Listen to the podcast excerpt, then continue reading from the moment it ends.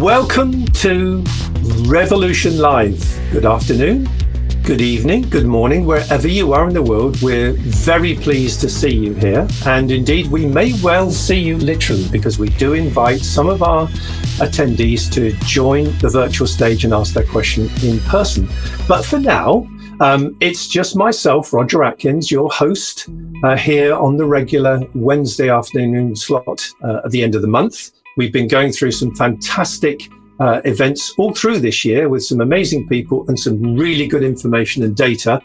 And that's no different now in this episode because today I'm going to be speaking to Jonathan Goose, who is uh, EV Regional Director for UK and Ireland for EVBox. And we're going to be talking about a very significant report about information, feedback from drivers where we've asked drivers what do they want?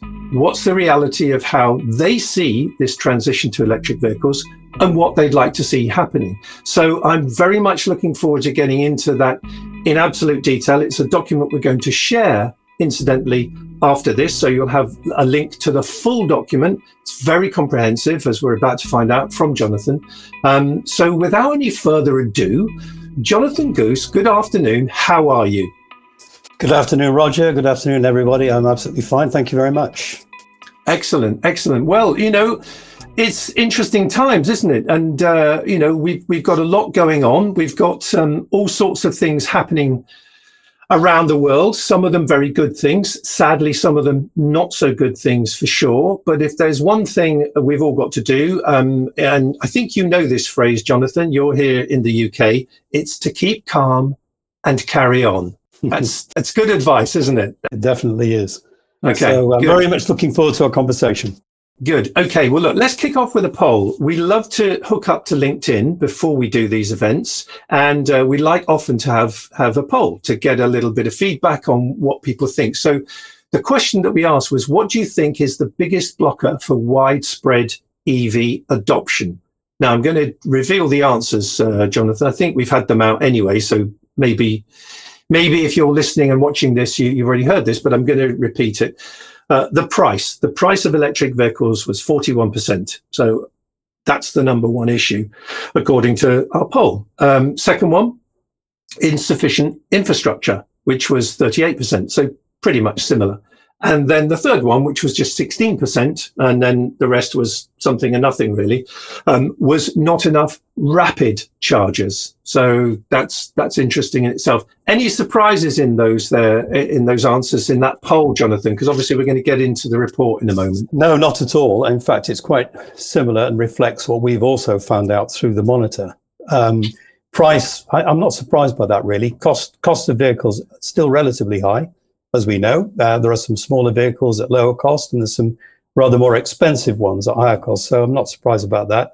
Infrastructure, I think we hear all the time on the news, oh, the, the charger's not there, it's not working, etc., etc. And then people want to charge quickly. So I, I'm not surprised by that poll. Mm, mm. Well, as I said, that was a few people on LinkedIn. We also mm. had some nice comments and questions from people, which we're, we're very grateful for. Uh, people talking about, you know, what about what about working towards different sort of forms of ownership or, or using vehicles rather than owning them, um, to be specific? But but yeah, the themes and the thread of cost and, and infrastructure definitely there a lot. Um, now, as I understand it, because of course I've made some notes before I spoke to you, because I know you're clever and know all the detail of this, but I thought I ought to gen up as well, Jonathan. It was something like, was it 4,000 people that together with Ipsos you surveyed for this report. Is, is that is that right? That, that's right. Four thousand people in in France, UK, uh, Netherlands, and Germany, uh, with Ipsos, who are global leader, of course, in in market research and uh, they've they were commissioned by EVBox, and uh, we've come up with a very interesting report with some great results. Right. Well, before I ask you my basically my first question, I know I've already asked a few, but um, one thing I would like to point out um, is I'm given to understand that we ha- do have the report in a number of different languages, not just English. I think there's one in French, there's one in German. I'm not sure what other languages, but certainly those two other ones.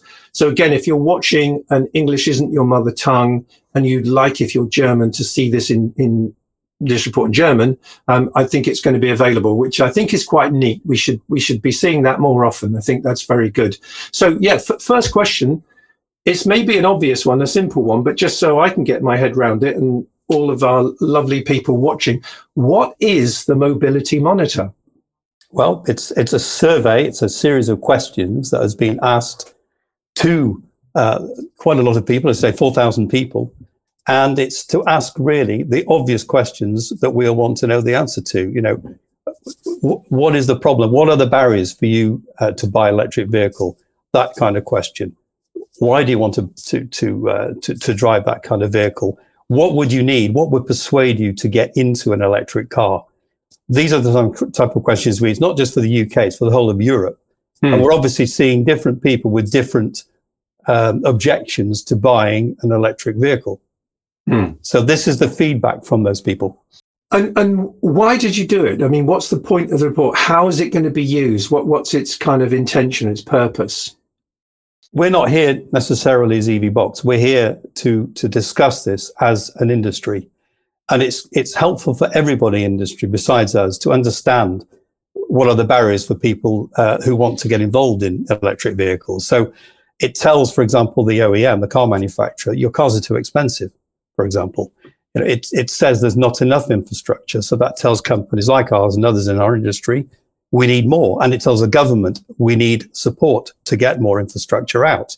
We need quicker charging. So it's it's an intelligence report for all of us and we share it with the industry. Sure, sure. Um, so again, one of the things that I think is curious about where we are with the electric vehicle revolution um, is the fact that it is predominantly, we're talking here predominantly about new cars. So is there anything in there about used cars? Because I think there are people both both in with vested interest, their business is probably related to used vehicles, uh, or they're people thinking of, well, I'd like an EV, yeah, who wouldn't? Um, but but it would have to be a used EV because that's naturally going to be cheaper. Is there much in there about used vehicles? It's more based on uh, new new vehicles. Um, but having said that, uh, used vehicles are a very important part of EVs going forward. I think the main problem, if I just refer to the UK, we've got half a million EVs on the road here, and it's the proportion of used cars to that 500,000 that's important. I don't know what it would be. Let's assume it's 10% the main problem with that is that there just simply aren't enough used cars on the road. And therefore, right. the price of those used cars isn't attracting people to come into that market. Mm.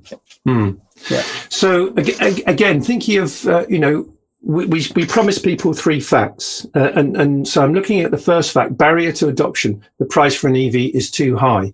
Yeah. Within that, what's quite interesting is nearly half of the population say their intention for the next vehicle is going to be an electric one. But obviously that's that's great to have that intention. You know, my intention when I was younger was to have a Rolls Royce one day. I still haven't got one. Um, so so so I suppose what's intriguing now about this is if how can we match people's you know intention or aspiration, whatever you want to call it, with reality. Have you got any feel for that yet in terms of what you've heard in the report? Well, I think I think what people want to see are the price of EVs coming down. That's that's the important thing, and uh, you know they want to drive one, but they want to see them at an acceptable budget. So the things that are uh, at the moment the barriers to cheaper electric vehicles are the battery, for example, um, the production, not enough being produced. So we're not getting scale economy, for example. And we also want range. So therefore we want bigger batteries. And by having bigger batteries, the car gets more expensive. So these are, these are issues that are preventing the cars coming down and allowing access to people like you and me, perhaps buying those cars at an acceptable price. Let's say 20 to 30,000, for example, as opposed to 40 to 60,000. Hmm. Um, where lots of people buy vehicles. So hmm. that barrier is is is within uh, the monitor. Hmm. What about within this, in terms of some of the answers uh, around subsidy, around support for electric vehicles? Because there's varying mechanisms around the world that operate this, whether it's, you know, some things in China, even to do with basically being able to have a car, you know, having access to a license plate. And then in the United States, certainly that was kicked off in California, the kind of uh, ZEV credit proposition um, that quote gave a certain quota to manufacturers. So I think Tesla burnt through theirs fairly quickly. Um, that's not the wrong turn of phrase. Uh, and, and obviously, then in different parts of Europe, you've either got currently or, or you've had and they've gone incentives. What, what came out of the report in terms of people saying, yeah, it's too expensive, but you know the government should help me, etc., etc., or whatever, or incentivize us.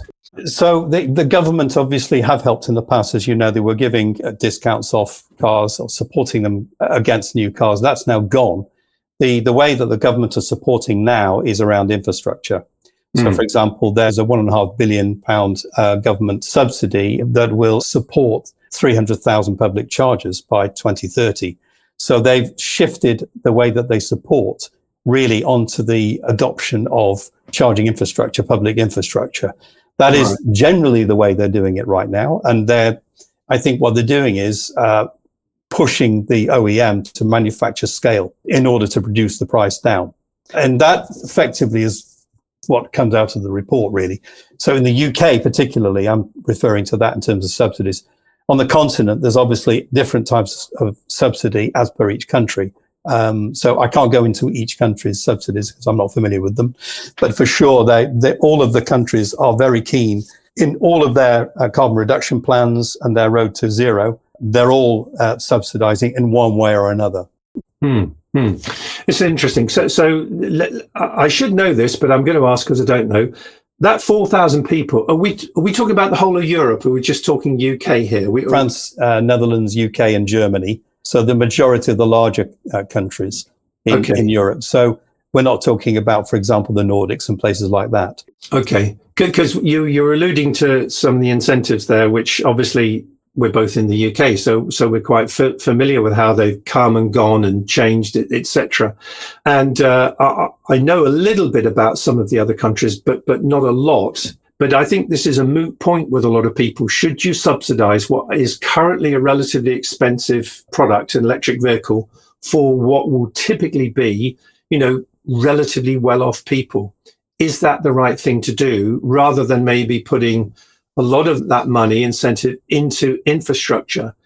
Even if you know you're building the infrastructure before there's all those big volumes of evs there because because you know and we'll come on to infrastructure because that in fact let's come on to it now. So the second fact in terms of what came out of the re- report was four out of 10 ev drivers believe the charging infrastructure in their country uh, they live in is not sufficient enough.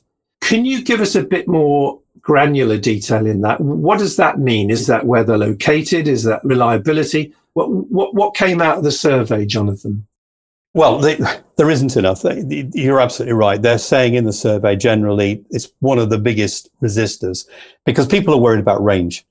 They're worried yeah. about vehicles not being able to get from here to your holiday location, for example.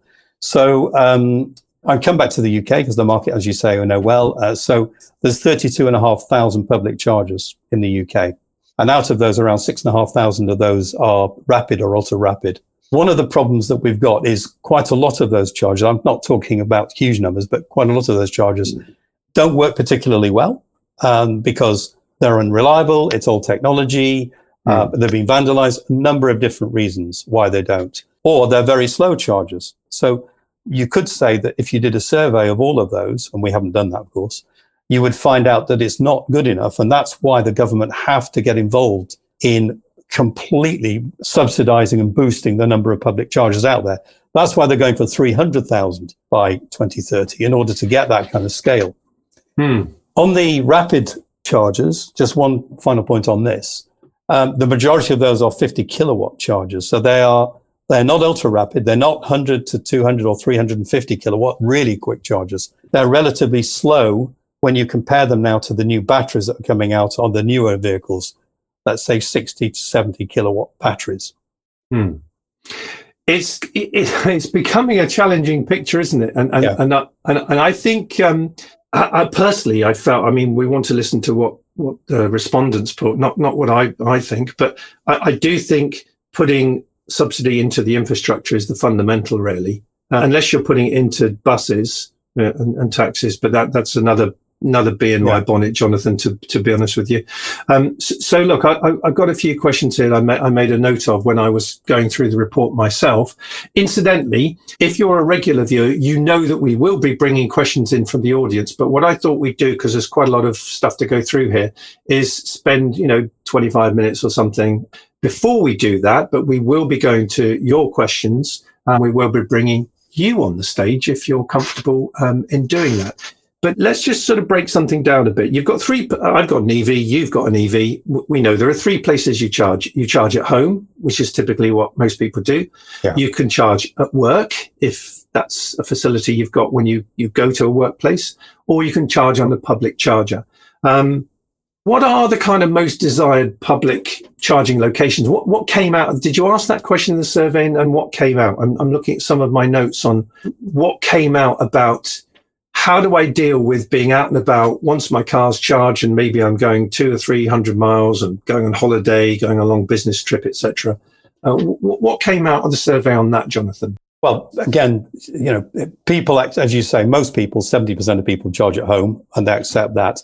The, the charging on the route is the critical thing here. People are not happy that they can't charge quickly en route to places. And that seems to be the main bugbear in all countries. They, they want more chargers and they want faster charging. So particularly, you know, they want to be able to get in and within half an hour put a couple of hundred miles or a couple of hundred kilometers, let's say, um, into their vehicles. So that that was the biggest um, barrier. Um, at work, um, they're they're saying that they they would like more charging. It's more attractive for them as a, an employer if they join a company that's offering EVs or EV charging facilities. They they like that uh, particularly, but generally, it's people are obsessed with speed of charging. That's interesting, and I think the reason for that is that we've developed a very highly sophisticated fueling system, you know, called fuel and fuel like diesel and petrol.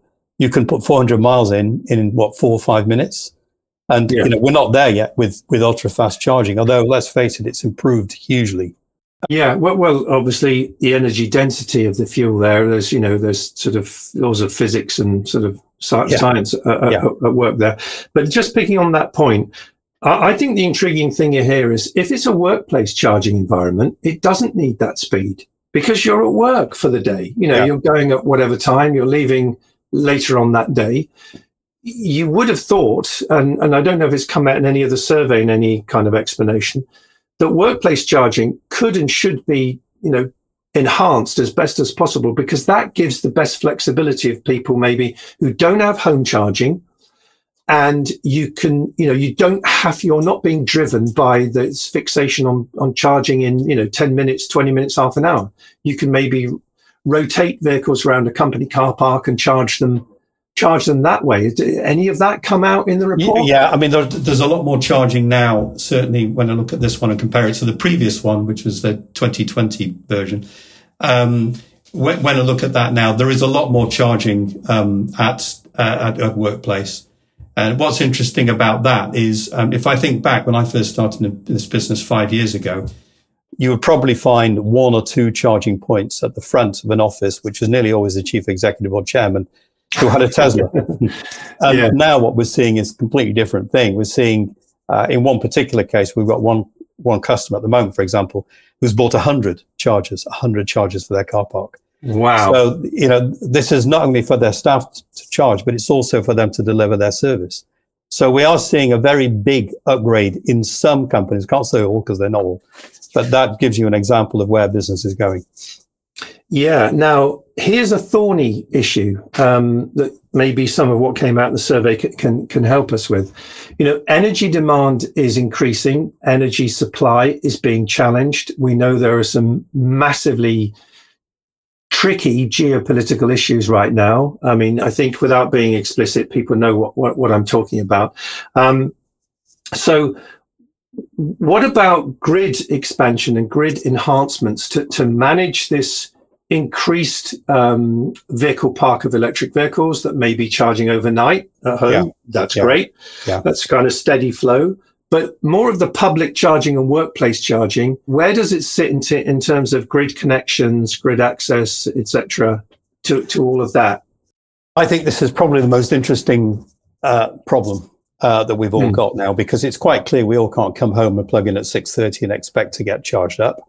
Mm. Um, the new uh, smart charging uh, regulations, both in the UK and in Europe, by the way, uh, they're starting now to uh, to default charging uh, off peak times. So they don't want you charging typically between say four and eight in the evening.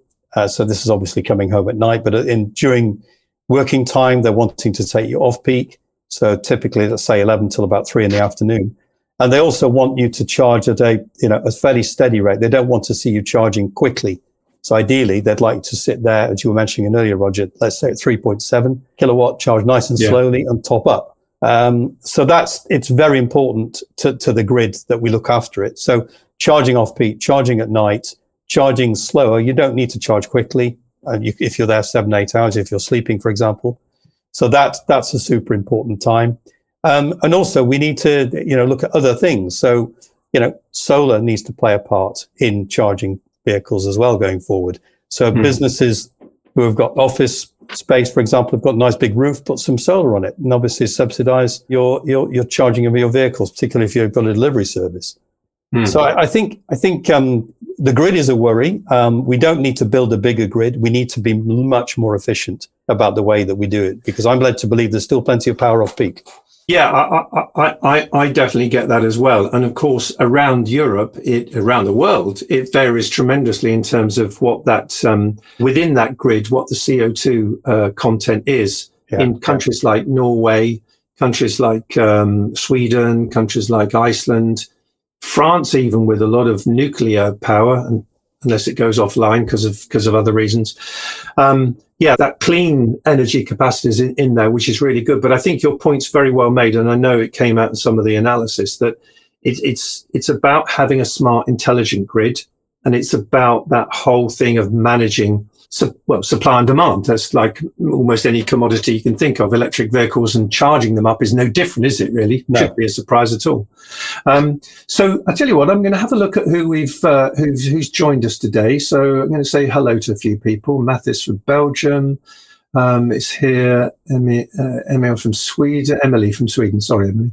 Um, Carl from Oxfordshire uh, Madeline, Ray, Linda Grave. Oh, no, Linda, she's very smart. She knows this stuff really well. Uh, Ernst. Um, yeah, a, a, good a good number of people. So here's a question. Let's see if I can. I know Linda would like to come on stage. Let's see if I can in, invite and get Linda on stage. Linda Grave knows her knows stuff, by the way. So um, there you are, Linda. You're joining us. So this is this is definitely what we like to do, Jonathan. We did did reference Linda, good afternoon. How are you? I am well. Can you hear me? We, can you. we, can't see you. Can't see you can hear you, Linda. See, but we can okay. hear you. So don't worry about the camera if that's fiddly at the moment. But uh, yeah, welcome to the discussion. Have you got a question for Jonathan or, or anything about the survey, about the monitor? No, I mean, I was in the chat there, and thank you very much uh, for that, Roger. Uh, nice to see you again. Um, I was really, I was thinking about this residual value more than anything of the electric vehicles at the moment. And having seen that my car itself, you know, sold for the same price that I bought it for, are we actually going to see a used EV market the way we need to to to make it accessible to all? Because you you mentioned that, Roger, about you know, once we get this second-hand market going, then because at the moment they're too pricey for, for most people to have to yes. afford. And are we going to see a change in the way people purchase? You know, are we going to end up buying them because we see that they're a valuable asset at the moment?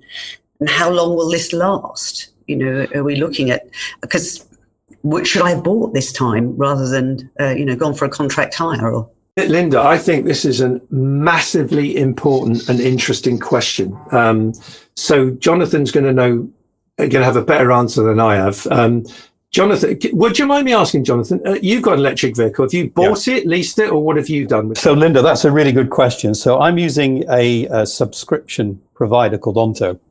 Who, uh, yeah, yeah, no, got no no interest in Onto, but I, I find the service very good. Mm. Um, concept here is you pay uh, just a month up front. So they obviously are le- mainly electric vehicles, and uh, it, you can lease. So I've got an ID3, for example, VW, perfectly okay. and costs are all in. So I don't have to worry about insurances and things like that. So I think the, the price is about 560, something like that. Mm. The interesting thing about this is a fixed cost. There's no long term obligation for it. Of course, I have no residual value, but there again, I'm in control of my costs. So yeah. that's an attractive proposition. And the other thing coming to your model, and congratulations for selling it for, yeah, well you got done, it, that, that is impressive. um, but I think that's also influenced by the second-hand car market currently, which is very hot, and that's obviously because was a really big problem manufacturing new cars generally, and it's kept the price of second-hand cars very high. So I think that's certainly effect. But I think the point you make though is we need to get more used cars into the system. And the yes. only way we're going to do that is to manufacture a lot more EVs, mm. a lot more. So we're mm. not there yet. Mm. Yeah. Ray Ray Moore made the same observation, but by the way, um, to to what Jonathan's just said there, this quite bizarre world that we've had for a while of used vehicle prices, not just for EVs, um, just going completely the other way because of the challenges with the supply of any vehicle because of the chip shortage and the like. But but I think you raised you know a, a, very good point, and I think if we do see more of a shift towards using vehicles and not not owning vehicles. You got me worried now, actually, Linda, because because I just bought a car, so I'm thinking, well, if oh, I, I think you've done the right decision, thing. Oh, have I? Oh, I hope so. I think so because I can't. I mean, I think particularly if it's got a longer range. You know, my first one was was a 24 kilowatt Nissan Leaf. Then I I stepped up to a 30 kilowatt, and then I uh, then I went to the Tesla Model Three. Um, but I haven't really lost much on any of them uh, because was, the demand was there. In fact, the 30 kilowatt one was sadly stolen off somebody's drive once they bought it. There was clearly a very big demand for those. um, but I think because we, we are going to see this shortage surely for, for quite a bit longer in those cars coming to market. So the residual yeah. values ought to hold. Uh, I, I, don't know that it helps those that need to get in the market with the second-hand market. I think that's where we're going to have a problem. I think you're right, but but listen, thank you for coming on and raising such an important topic. Uh, thank you for asking great me. Question. Well, my, it's our pleasure. It's what we do. This is the idea of this platform. We like it that way. So so thanks for now. Please don't you know don't leave now. We're, we're we've done with the question, but um, um, for now, Linda, lovely to talk to you again. And you. Thank, thank you. you. Thanks. Thank you. So, uh, Jonathan, um, here's a question. I'm conscious that there could be some people listening in who haven't got an EV. They do want to know what EV drivers really, really want. So fast charging, rapid charging, ultra fast charging, level three charging, DC charging. That's a lot there. But what's the difference, Jonathan? Can, well, can you I, just give us a quick layman's sense of yeah, you know, uh, why it, isn't it just charging? Why are there so many terms? It's it's yeah. It's the trouble with our industry is it can be very technical at times, and actually we don't need to do it like that. We should dumb it down a little bit. But generally, at home, you will normally charge between 3.7 kilowatt and seven. So this is 3.7 is very slow, in my opinion, uh, charging, particularly if you've got a large battery. So probably to fully charge probably could take you 12 to 16 hours, depending on the size of it, something like a Tesla. Then you have a, a 7.4, so it's a slightly bigger charger, a slightly more powerful charger that you get again at home. Most people will have that if they're, if they're lucky enough to have a house with a driveway. And that will charge your car in about between four and seven hours, let's say. So overnight charging. Mm-hmm. So that is, yeah, that, that is what I would call slow and fast charging at home when you go out and you're on the road, if you're going to go to a public charger or perhaps you're at work, then generally charging will go from 7.4 kilowatt up to 22 kilowatt. So again, it's, it's increasing the speed in which you can charge the vehicle. Caveat here is whether the vehicle can physically take more power. In other words, on single phase, 7.4, it may say, no, that's enough.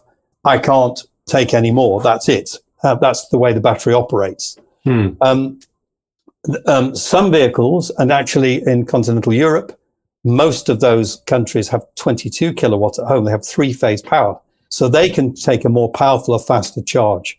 So they're fortunate, but we don't unfortunately have that here. We have single phase home charging. So at work, you can have three phase charging if you're fortunate enough. And if your car will also take it, and that will charge your car perhaps in, in, in about four hours. But again, I would mm. always advise you to charge slower. Mm. When you get out on the road and you're on the way somewhere, you might find a 50 kilowatt charger. So again, this is going to charge even faster. Perhaps takes you an hour to fully charge your battery. Or if you're really lucky, you'll find one of the super new ones that are charging 150 plus, and they'll charge the car in about half an hour. So that's, I'm sorry if that's quite complicated, but that's actually. No, it's not. Com- yeah. No, I asked yeah. the question and, yeah. and, and I, I, think it's useful. And of course, the other bit to the co- side of the coin is some cars can charge at 350, but only a handful. I think Porsche Taycan, I think there's a yes. couple of others. Yes. Um, so, so it, it varies. And the one thing I would like to say to anybody who is kind of new to it is don't be alarmed by all of this. And yes, it's different and not as simple as just shoving some petrol or, or diesel in, in your vehicle. But it's like all things, you know, once you get your head around it and understand it, it, it it's better. Because I definitely want to come on to ask you about the difference between perception and reality. In other words, if you have and are familiar with an EV, you have, you know, that's your reality. So that's one set of, you know, uh, opinions and, and thoughts that you have. And then there's perception, which is you hear stuff about people with an EV and you maybe have a different set of thoughts, etc. But I just want to read something I've, I've read in my notes about in the report. EV drivers want rapid charging. It says 32% of EV drivers use fast charging at least once a month. However, an equal number never use it. Service stops, fuel stations are the most common place for fast charging, fuel retail, supermarkets, shopping uh, malls. I'm surprised that 49% say supermarkets, because in my experience of supermarkets who are putting in these free, oh, well, sometimes it's great. They're free charges. Free, free yeah. They're definitely not fast. The, the most they, they'll do 11 if you were really lucky, but they're, they're typically seven point something, aren't they? So that's curious that half of the people you know, saw that, that well, the supermarkets were offering that. Any thoughts on that? Yeah, I might chip in there because most people's daily uh, mileage is about 20 miles. So if you're going to the supermarket and you're charging at 7.4, you might go do your shopping for the week and then have a coffee. You've probably got, you know, maybe 50, 60 miles in. And if it's free, and I think I know which brands you're talking about, um, of those chargers, then that's a very nice thing to have. So you much yes. prefer to go and get free power than go and spend money on an expensive rapid charger. Well, exactly. Um, so here's another question which I quite like from Mattis, Mattis Baron. Oh, in fact, I tell you what, see if we can get Mattis on the stage. Let's get another person on the stage. It's not always feasible. I know sometimes people are busy or they're, they're at work or, or they, they just don't want to do it, which is fine. Um, but I'm hoping that Mattis, who's in Belgium, by the way, Jonathan, okay. um, can join us on stage. Yeah, looks like that's going to happen.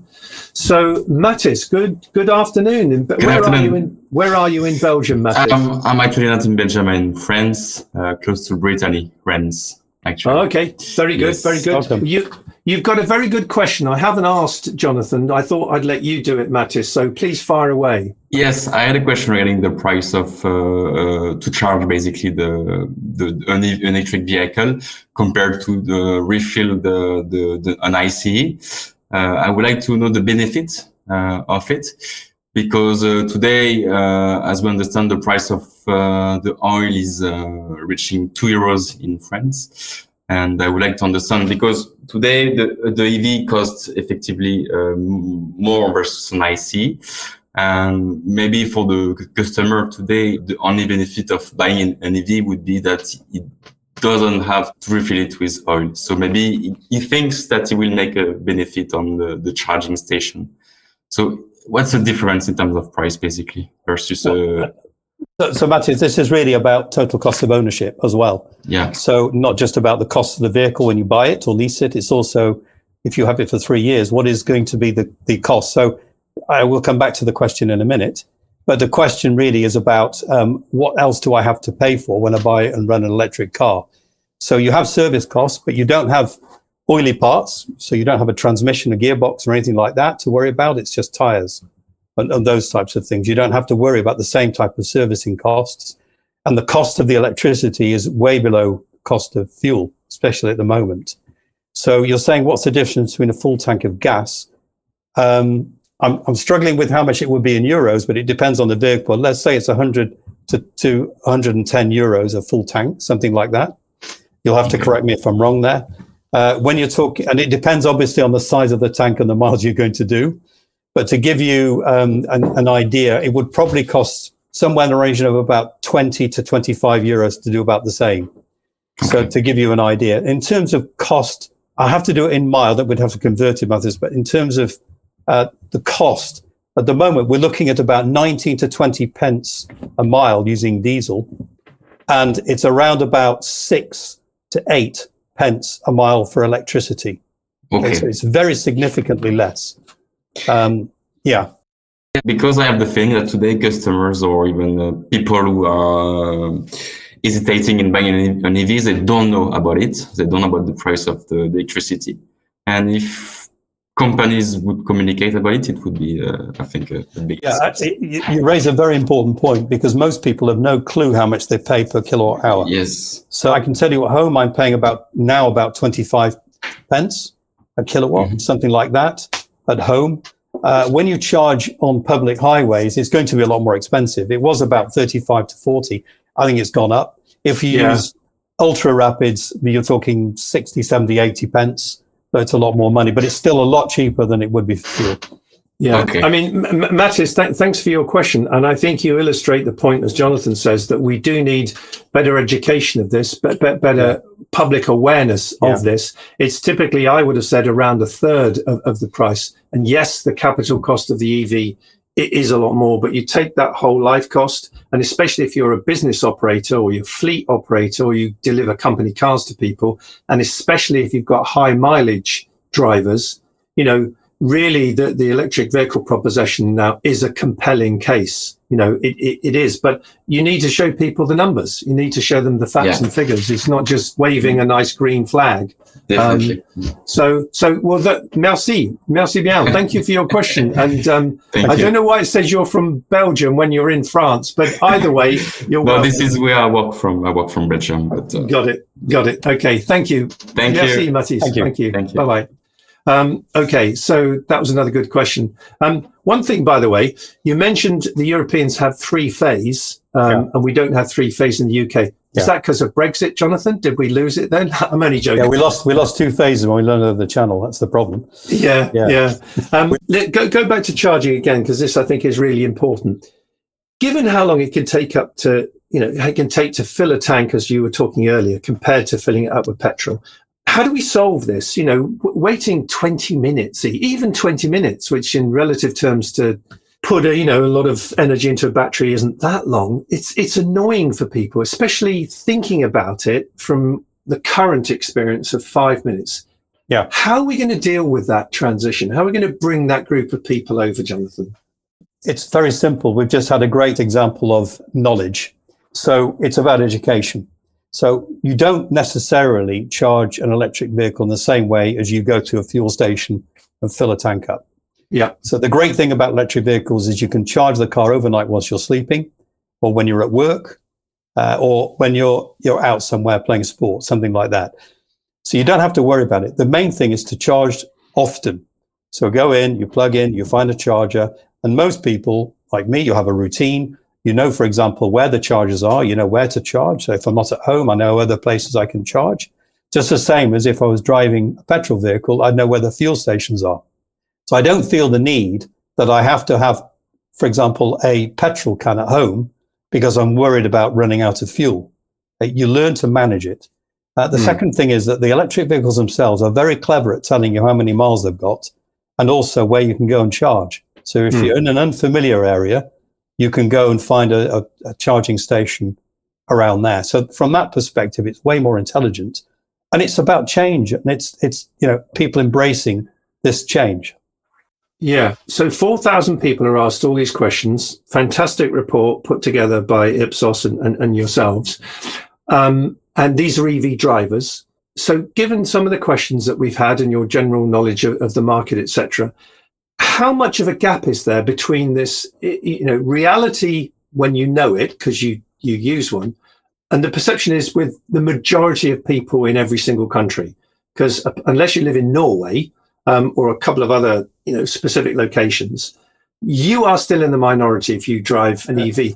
How do we bridge this gap? How, how do we how do we without you know giving people the experience how how are we going to help people see the reality of it rather than have this quite often false perception that the thing's all a complete nightmare and complicated yeah. and time consuming and oh my god you know it, uh, if you look at the survey actually it says that majority of people it's something like 75% of people who actually drive an electric vehicle will have another electric vehicle okay so once you're in them you like them you get used to them the definitely the perception is that we hear bad news. So you know, high price, uh, you're going to run out of uh, of power, therefore you you know you're going to be stranded somewhere.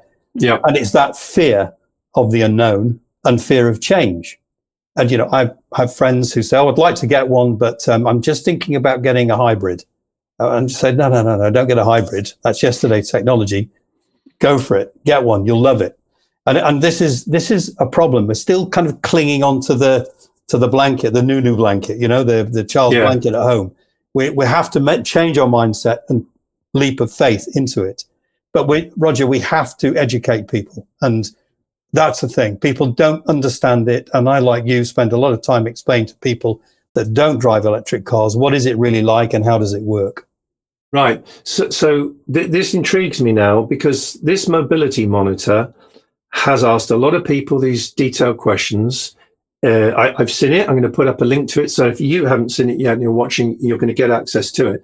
But but what do you hope that's going to do? How can we put that in the right environment? How do we get you know the right people to look at that? Policymakers, company owners who maybe are considering switching fleets to EVs, all that sort of thing. How, you know, how do we use this you know monitor to to affect change? In your well, mind? For a start, doing things like this.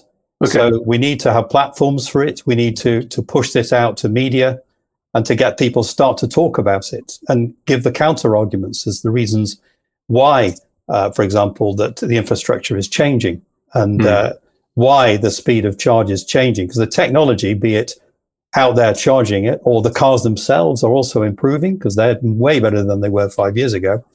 Uh, and and the prices are reducing because the battery prices are starting to come down. Yes, uh, indeed. So I'm going to ask a couple of questions from the audience myself because it takes a little bit of time to bring people on. Um, Emily Lindholm um, doesn't say where from. Uh, what's your most? What was the most surprising find in the report? Um, I I still think that uh, people asking or using a barrier to uh, rapid charging is a bit of a concern because we don't need to to to to ultra rapid charge vehicles. That's my view. We need to regularly charge them. So I found that quite odd. Um, we're asking a lot of people, you know, 4,000 middle odd people, but I found it strange that they would raise that one as being a barrier. I could understand other things, range anxiety. I can understand that. But. I found that a bit strange. I, I understand why they want to charge quick but actually you just don't need to, as I've already explained. Uh, and another one, I like this one from Dean Hayward. Dean says, in so given what you've heard and read in, in the document, in five to 10 years, where do you see the most demand coming from? Home charging or workplace charging or DC charging hubs, public charging hubs? Um, I think workplace and destination, let's call it charging, those two areas. So when I say destination, I'm talking about cinema, airports, those types of places, probably car parks.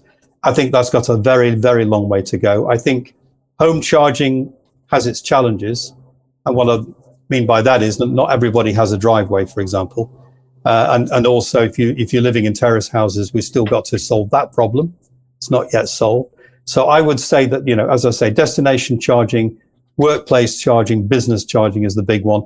I think the, the rapid and ultra rapid will get I think this within three to five years, I think it will be completely workable. Uh, there's so many hubs planned now. There's hundreds of them planned. So I think quite quickly we'll get on top of it, and then it will develop as a, a pricing war. I'll describe it. So whereby it's almost like the the uh, the garage system you've got at the moment. You know that the fuel at that station is cheaper than one 15 miles away, for example, and it'll be the same with charging hubs. Hmm. Okay, interesting. Did uh, I don't work for them? I know the guy who set it up. There's a company called CoCharger. Did did that pop up in the survey at all? Were they referenced? Do you know what they are? Well, I'll, t- I'll, I'll tell you. I if you don't, I don't know. Please, uh, yeah, great. CoCharger is um, uh, a little UK company that I think could get a lot bigger. And basically, what it does, it's like Airbnb, but for home charging. In Okay. other words, you can give people access to your home charger when you're not using it, obviously. Um, and so, for a lot of people like myself, you know, I only charge up my car at home probably, I don't know, twice a week because of my driving style and patterns, etc. Um, so the rest of the time, I have a charger there which I could use. Now, if you know some people around the corner don't have a drive um, but have an EV, they could use my charger. You know, so co-charger is a, is Airbnb for um, for EV charging, which I really like. Have a look at it if you've not seen it. I think it's really cool. Sounds great. Um. Yeah, I, I think so. Um, I'm going to risk getting one more person up on stage, and I'm going to see if Claire, Claire Ford, can join us.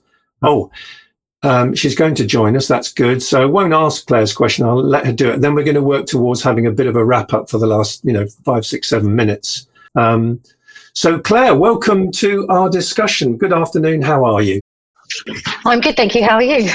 Very well, thank you. Well, there you are. There's Jonathan. He's at your disposal. Um, please, um, ask him a question or make your point, Claire. I'll leave. No, it no, to no. you. Um, I know Jonathan very well, actually. Hi, Claire. Uh, Hi. work, Hi. work with him in the same office. Actually, Ah, okay. UK. Right. Um, but I actually work in the after sales um, side of the business. So I don't actually work in sales, I work in the after sales uh, side of the business for EVBox. And uh, it's very much, um, and uh, as I said in my statement, actually, you charge a car very much like you do your mobile phone. So most of us now have got into the habit of charging our phone uh, while we sleep um, or while we're working and we're not using it. Um, and you do that very much the same way with your electric car. And it, it gets to the point where, yes, if you do get caught unawares, that's where a DC charge would be the most useful.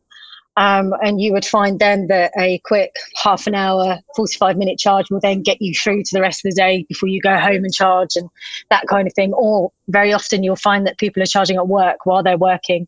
Um, you have the work, workplace charging. Um, there are some regions where it's actually encouraged and the company will do that and reimburse you for it, um, especially when you have a company car. Um, so yeah, it's uh, I, there's a lot of people that say, oh, you know, I have range anxiety, and I started out in the industry about three years ago. Um, actually, Jonathan hired me, to, to be honest.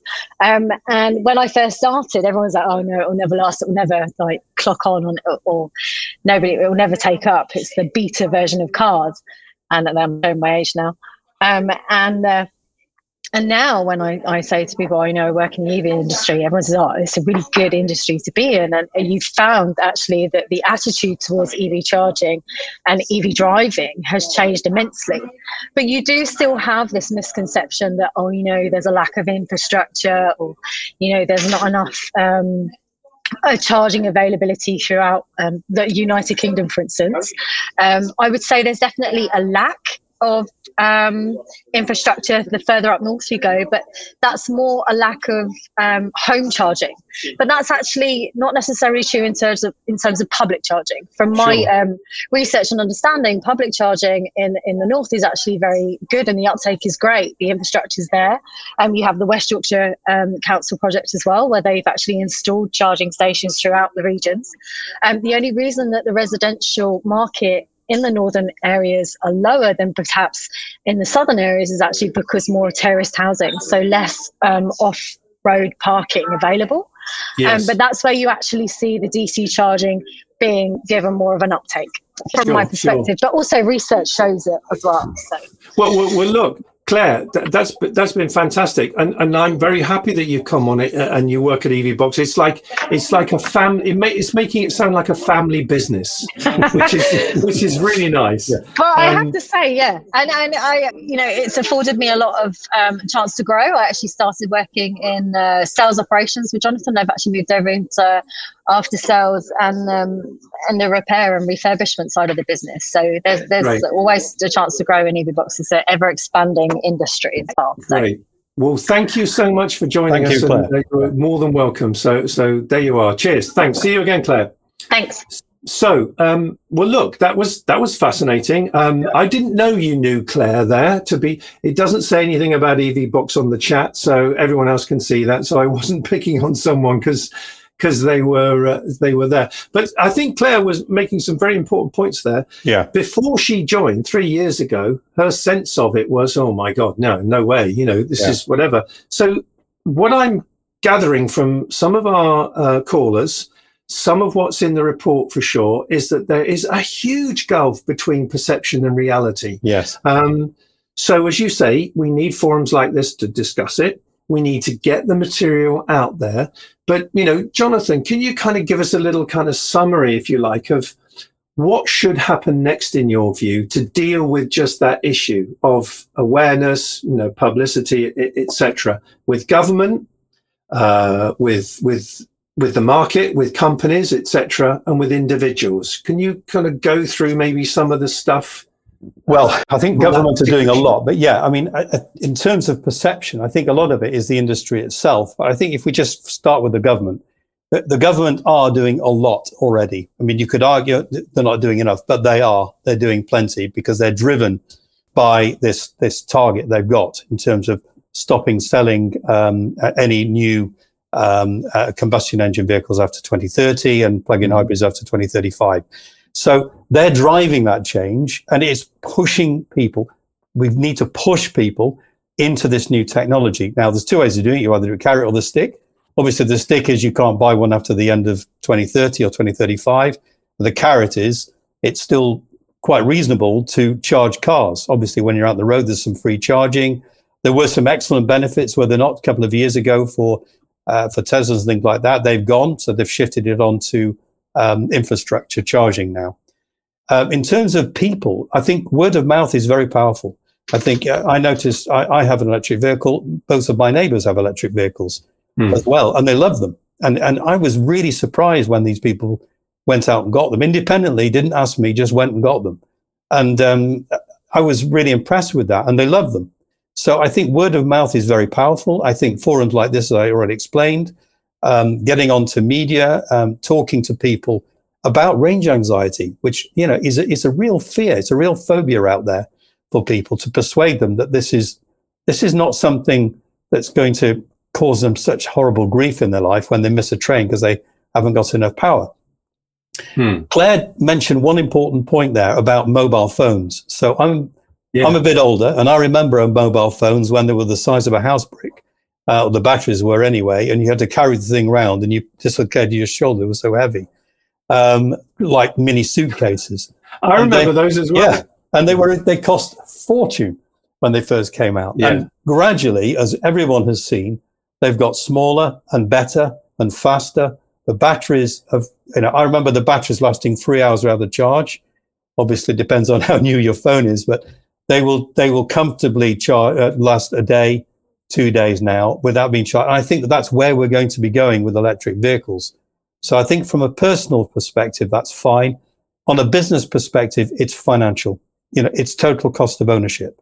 It's cost per mile, and it does make big sense to look at this. Um, big swathes of fleet will save a huge amount of money. Uh, if you look at leasing costs now, they are very similar leasing costs to a, a combustion engine vehicle. There's no reason why not to get one of these now. Yeah, I, I, I agree. And it, it- interestingly, you know, your, your, your analogy there about um, those big old mobile phones. The other thing about that time, and we're talking the early 80s, because Jonathan and I are both ancient, um, for any of the younger people. Sorry, Jonathan. Um, wa- was that the mobile um, connection system, that the masts, you know, the network uh, was pretty sparse as well. You know, to begin with, in the very early 1980s in the UK, it was basically from the city of London up the M4 into the well-heeled suburbs of uh, Surrey and the like.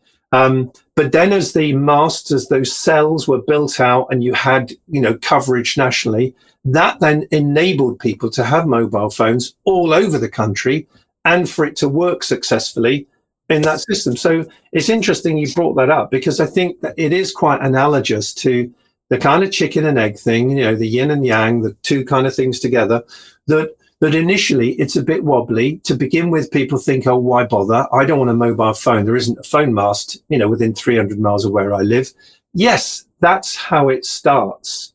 But over time, it progresses to this place then where um, it shakes down, the market finds its place, the dynamics of you know supply and demand, and, and where there's a market and profitability, you know, companies come in and, and make things happen. Uh, there's there's one quick one, Roger. I, I yep. was I was in Cornwall last week, and I drove and stopped at Exeter service station. There were originally three or four 50 kilowatt chargers that didn't work particularly well before. Uh, and now it's been taken over by um, Electric Highway. Yeah. Um, and uh, I went there recently. I counted 12, uh, I think there were 12 ultra rapids. And also there were, there were, think about 16 to 18 Tesla chargers there. So that is now a really, really strong charging hub, whereas before it wasn't. And obviously, in terms of connecting Cornwall together with electric cars, it's fantastic. Well, it needed to happen, quite frankly, because I've been down to Cornwall a few times and had a, f- a few tricky moments. But you're right. So that's, I think, GridServe, you know, electric highway, highway now, um, Osprey, Tesla opening up their charging to people, yeah. um, Instavolt. You know, I, am yeah. sorry if I'm missing anybody off, but there are more and more companies now coming into the market. It's very competitive. There will be a shakedown at some point. And let's not forget those giants of you know, Shell and BP as well, who understand vehicle movements and whether people are driving um, a vehicle as was, combustion engine vehicle, or they're shifting over to an EV, kind of travel patterns, the data and knowledge experience that those huge companies have had. Yeah. You know, they might not be everybody's cup of tea, but they do know how to distribute fuel, energy, etc. Yeah. So, so I think that's going to be fascinating as well. Um, I put the link in, by the way, uh, to I think I did. Yeah, there it is. Um, it says me the host. That's right. So if, if you're watching now, look in in the chat uh, section there. You can. Um, I'll put it on my LinkedIn post as well. You can you can download the PDF. Don't need to register anything. We're not going to capture data. We want to just give people that knowledge and experience and, and opinion and advice. Jonathan, this has been fantastic. I feel we've only scratched the surface. We haven't really gone into a so huge much, amount, so much to talk about. Yeah, yeah. So, but but of course, that's the opportunity for people to um, to do that. Now they can get access to the report and, and, and look at it. But thank you for being, you know, uh, very informative. Thank you for just jumping on those questions, uh, whatever. Um, great to see that some of your employees are even listening to what you're saying. that's that's always good to see. Yeah. Um, but uh, yeah, th- th- th- thanks so much, and I, I, wish you well. I'm definitely going to dive into this report and go through it a lot more, and probably share it up on LinkedIn tomorrow, um, because I think people people like opinions, but they do like data, and they do like stuff like this because it's it's something a bit more solid, particularly yeah. if you're in a business to sort of anchor your you know investments or other things in. So so so that's great. So for now uh, jonathan um, thank you so much for your for your time. Uh, thank you for you uh, thank you to you for watching. If you managed to jump in a question and we asked it i'm glad about that. Thank you for doing that. If you came on stage with us um, that's what we love to do. So that was fun too. And please join us again next month. It will be a similar thing, end of the month on a Wednesday afternoon, four o'clock CET for Revolution Live. But for now, thank you very much and goodbye. Thank you very much. Goodbye.